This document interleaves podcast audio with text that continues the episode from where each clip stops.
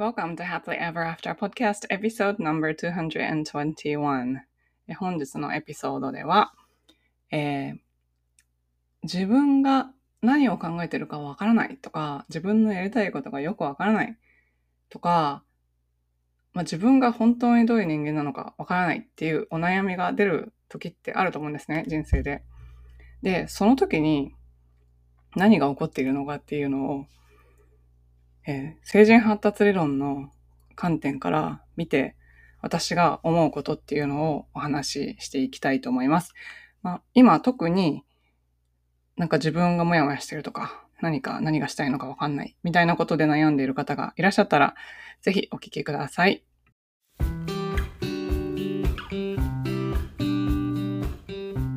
こんにちは。キャリアとビジネスのサクセスコーチ、ゆりです。私は使命や人生の目的とつながって自分の人生を最大限に充実させたいと思う女性のお手伝いをしています。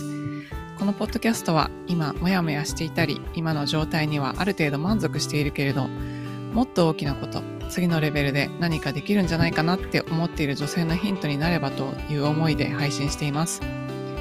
私たちは一人一人素晴らしいギフトをもらってこの世に生まれてきましたそのギフトを生かすことによってパズルのピースみたいにこの世の中で自分なりの役割を果たすことができます。内面の世界を良くしていって充実させることで私たち一人一人が現実を変えていき周りの人世界にもいい影響を与えていくことができます。ソロエピソードではコーチング NLP 瞑想マインドフルネスヒプノセラピーなどに基づいたマニアックな意識や自己啓発に関する話をしています。インタビューエピソードでは世界で活躍する女性のライフストーリーをお聞きしていろんな生き方働き方そして自己実現の仕方があるということをお伝えしています。このポッドキャストを聞いて一人でも多くの方が元気になったり前向きに行動できるようになると嬉しいです。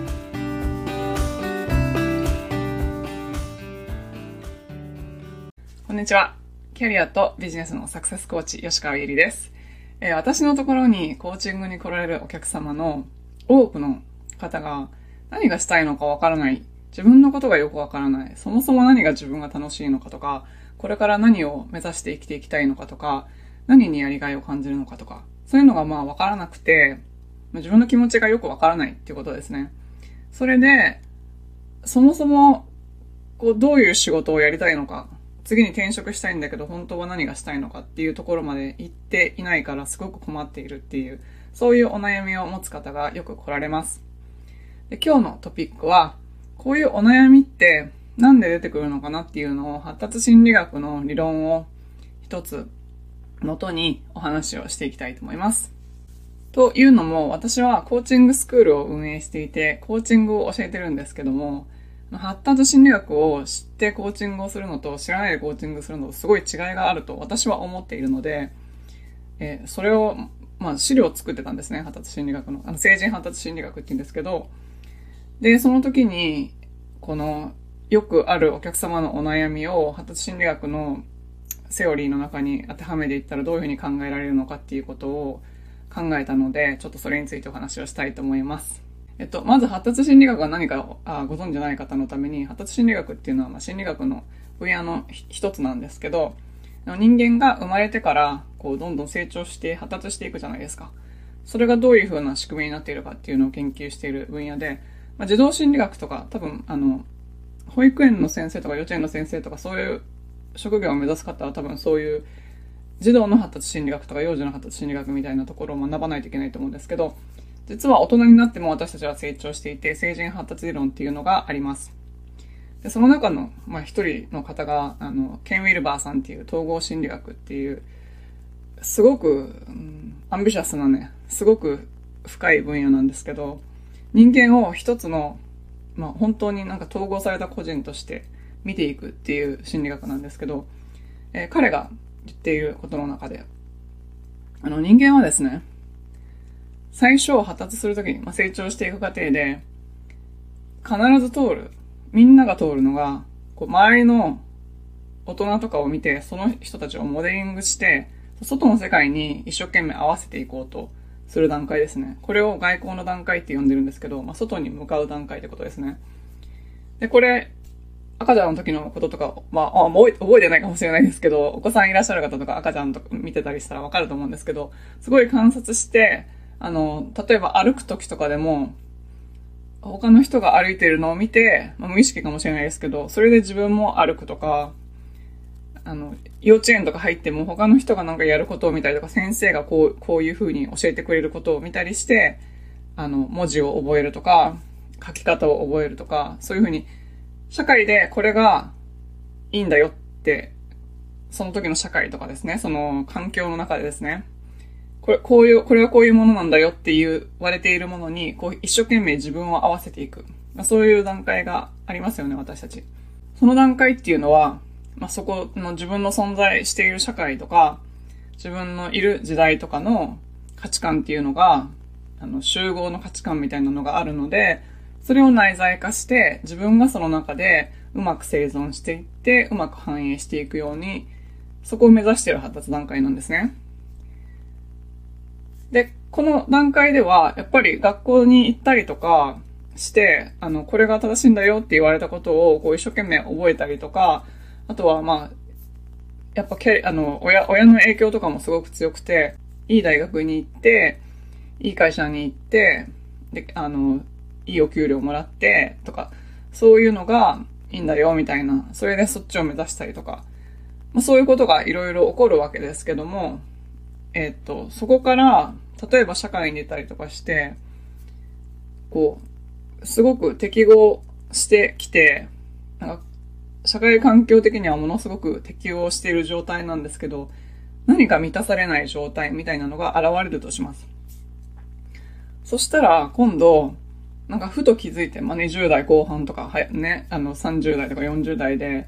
ん？って気づいて、なんかここに合わせてるだけって、これが本当に人間としての生き方なんだろうか、みたいな感じになってきて、そしたら今度、内向の段階っていうのが始まるんですね。内に向く段階ですね。で、それは、なんか自分っていう子を、あの、ちょっと俯瞰してみて、自分が思ってることとかをメタ認知とかできるような状態なんですけど、なんかそしたら今度どんどん意識が内側の方に向いていくんですよね。今まで一生懸命社会に合わせようとか、その、社会的に良しとされているものを手に入れようとか、それは物質であったりとか、地位であったりとか、人間関係であったりとかすると思うんですけど、それを一生懸命手に入れて適応して、その中でうまくやってきた。で、そんな人がある時、こう、内側に目を向けると、なんかちょっと、またそこには新しい世界が広がっても、ここ、そこは、その段階ではすごい未知のフロンティアなわけですね。で、そこ、そこの内側の世界っていうのは外側の世界っていうのとやっぱ全然違うわけですよ。で、そこで、そうなった時にはすごい戸惑いを覚えてる状態っていうのが、今自分が何がしたいかわからないっていう状態なんじゃないかなと思うんですよ。で、これは、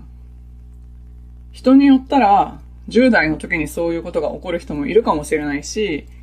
20代で起こるかもしれないし、30代かもしれない、40代かもしれないし、50代かもしれないし、もしかしたら、そういうことを全く考えずに、もうずっと外交の段階で一生終える人もいるとか、いるかもしれません。それは何で決まるかって言ったら、その人がいる環境とか、まあこれは環境っていうのはその、どこに住んでるとか、あの、どこの国に住んでるとか、そ、その時代背景とかもあるんですけど、やっぱ人間関係とか、その人が何をやってるかっていうのも全部職場とかもね、そうですね。とか、あとその人の経験によって決まると。そのままずっと社会の規範の外交の段階で、そのまま一生終わっても、その人はそれで幸せかもしれないから、これ別に内向の段階に行かなきゃいけないとかいうわけじゃなくて、まあ、むしろなんか成長には痛みが伴いますので、外交の段階から内向の段階に行くときって多分痛い人が結構いっぱいいらっしゃるんじゃないかなと思います。私もそうだったんですけど、特になんか優等生とか、今までこう、何らかの形でうまくいってた方、世間から、世間、世間の目から見たらものすごくいい属性をお持ちの方とかが、こういう内向の段階とかに入ると、おかしいみたいな。こんなに頑張ってこんなに手に入れてきたのになぜここまで満たされないんだみたいな感じになるんじゃないかなと思います。まあそういう方いっぱい来られるんですけど。で、でもそれは、その、それまでを否定する必要はなくて、まあ、一回なんか、あの成長するときに一回破壊してまたそこで受け入れてとかそういう段階もあるんですけど、ただ、そこは今までのことっていうのは別になんか否定するものでもなく、それはそこまで自分がものすごく頑張ってきたことの結果と積みや、積み、積み上げた結果じゃないですか。で、そこでものすごく頑張ってきたん、来て、今新しいステージに立ってるんですよ。それは人間として成長したいっていう現れで、なんか赤ちゃんが歩き始めたら親すごい喜ぶじゃないですか。とか、えっと、初めて子供がなんか字をかけたらすごい喜ぶじゃないですか。なんかそんな感じで、あの、喜ばしいことなんです。あの、自分の内面掘ってもよくわかんないとか、自分って何考えてるんだろうとか、そういうのって成長の証だって思ったら、そ、そのこと自体はすごいストレスフルかもしれないですけど、そうしている、なんか次の段階に行こうとしている自分ってすごく誇らしいというか、これからまた新しい世界が開けてくる。なんか、初めて歩いた時みたいに。だから、どっかで、こう、ご先祖様とか、神様とか、こう、ユニバースとか、ハイヤセルとか何でもいいんですけど、なんかが見守ってるとしたら、多分みんな拍手してると思うんです。なんかそういうイメージになったら、自分が今、自分のことがよくわからないとか、これから何をしていけばいいのかわからない焦りみたいなのを、ちょっと優しく受け止めてみる。で、これは、ここを通ったら、また次に自分が新しいステージに立てる、こう階段の上に自分が、まあ踊り場みたいなところにいるイメージとかしたら分かりやすいと思うんですけど、で、そこからまた次の階段を登っていけば、絶対に諦めなければですよ。登るのをやめなければですけど、絶対にまたすごくいいところに繋がってるんですよ。なので、この外交の段階と内向の段階っていうのを踏んで人が成長していくっていうのを知ってるだけでも、かなり気が楽になるんじゃないかなと思います。はい。ということで、今日は、すごく今まで頑張ってきた、うまくいってきたはずなのに、とか、なんか今まで積み上げてきたのに、なぜ満たされないんだろうなんで自分のことがわからないんだろう次にやりたいことがなんでわからないんだろうって悩んでる方、この発達のプロセスっていうのをご紹介して、ちょっと別の見方ができます。これは人間として普通ですっていうことをお伝えしました。で、こういう心理学の理論とか、コーチングとかの理論とかって、なんか理論とか知識とかって、知ってると知ってないとと全然違うじゃないですか。なので、もし、えっ、ー、と、コーチングに興味があって、こういうことを学んでみたいとか、ご自身のビジネスにコーチング取り入れたいとか、コーチとして、あの、他の人をサポートするお手伝いがしていきたいとか、または会社でコーチングを使って管理職として部下をマネージメントしたいっていう方がいらっしゃったら、えっ、ー、と、私10月からまたあの、コーチングスクールの生徒さん募集しますので、興味がある方は、インスタグラムとかフォローしていただけると嬉しいです。インスタグラムは、ゆりアンダースコア、happily.ever.after っていうハンドルネームでやっています。最後までお聞きいただきありがとうございました。このポッドキャストがお役に立ったら配信登録、レビューまたは星マークポチッと押して多くの方にこの番組が届くようお手伝いいただけると嬉しいです。今よりもっと高いレベルの自分になって行動できるようなコーチングセッションに興味のある方は、ショーノートのリンクから体験セッションにお越しください。また、現在、もやもやからやりがいを見つける20の質問ワークシートをプレゼントしています。今の自分のお仕事よりも、もしかしたらもっと自分が貢献できたり、やりがいを感じたりできるお仕事があるんじゃないかなと思っている方、そういう思いがあるなら、あなたのこれからの使命は別のところにあるのかもしれません。そのヒントを見つけるために、ぜひワークブックをご活用ください。プレゼントを受け取るリンクもショーノートにあるので、チェックしてみてくださいね。